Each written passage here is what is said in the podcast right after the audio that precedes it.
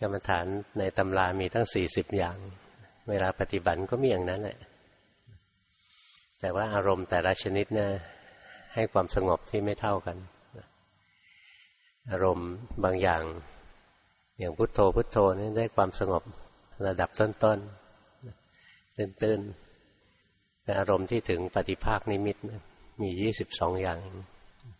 นี่ตำราเขาละเอียดนะตำราเขามี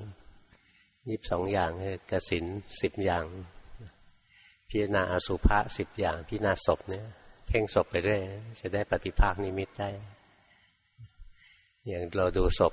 หาศพคนไม่ได้เอาศพหมาศพแมวก็ยังดี ดู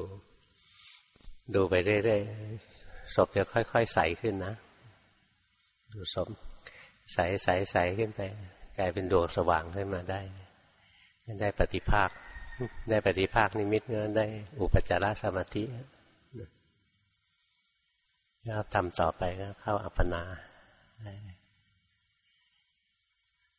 ก็มีกสินสิบอย่าง สุภาสิบอย่าง กายคตาสติอีกหนึ่ง อานาปนาสติอีกหนึ่งงั้นถ้าใครอยากเล่นฌานนะ ก็มาเล่นพวกนี้ได้ฌาน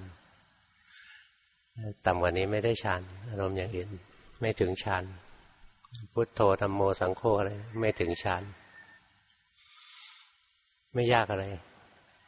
รู้จักเลือกอารมณ์ ที่จิตเราชอบ ต้องเป็นอารมณ์ที่ไม่ยั่วกิเลสอย่างชอบเล่นไพ่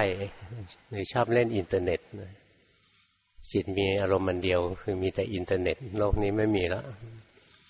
อย่างนี้ไม่ไม่สงบฟุ้งซ่านฟุ้งอยู่ข้างในไหลๆเรื่อยๆไป เคล็ดลับของสมถะก็นิดเดียวเท่านี้เอง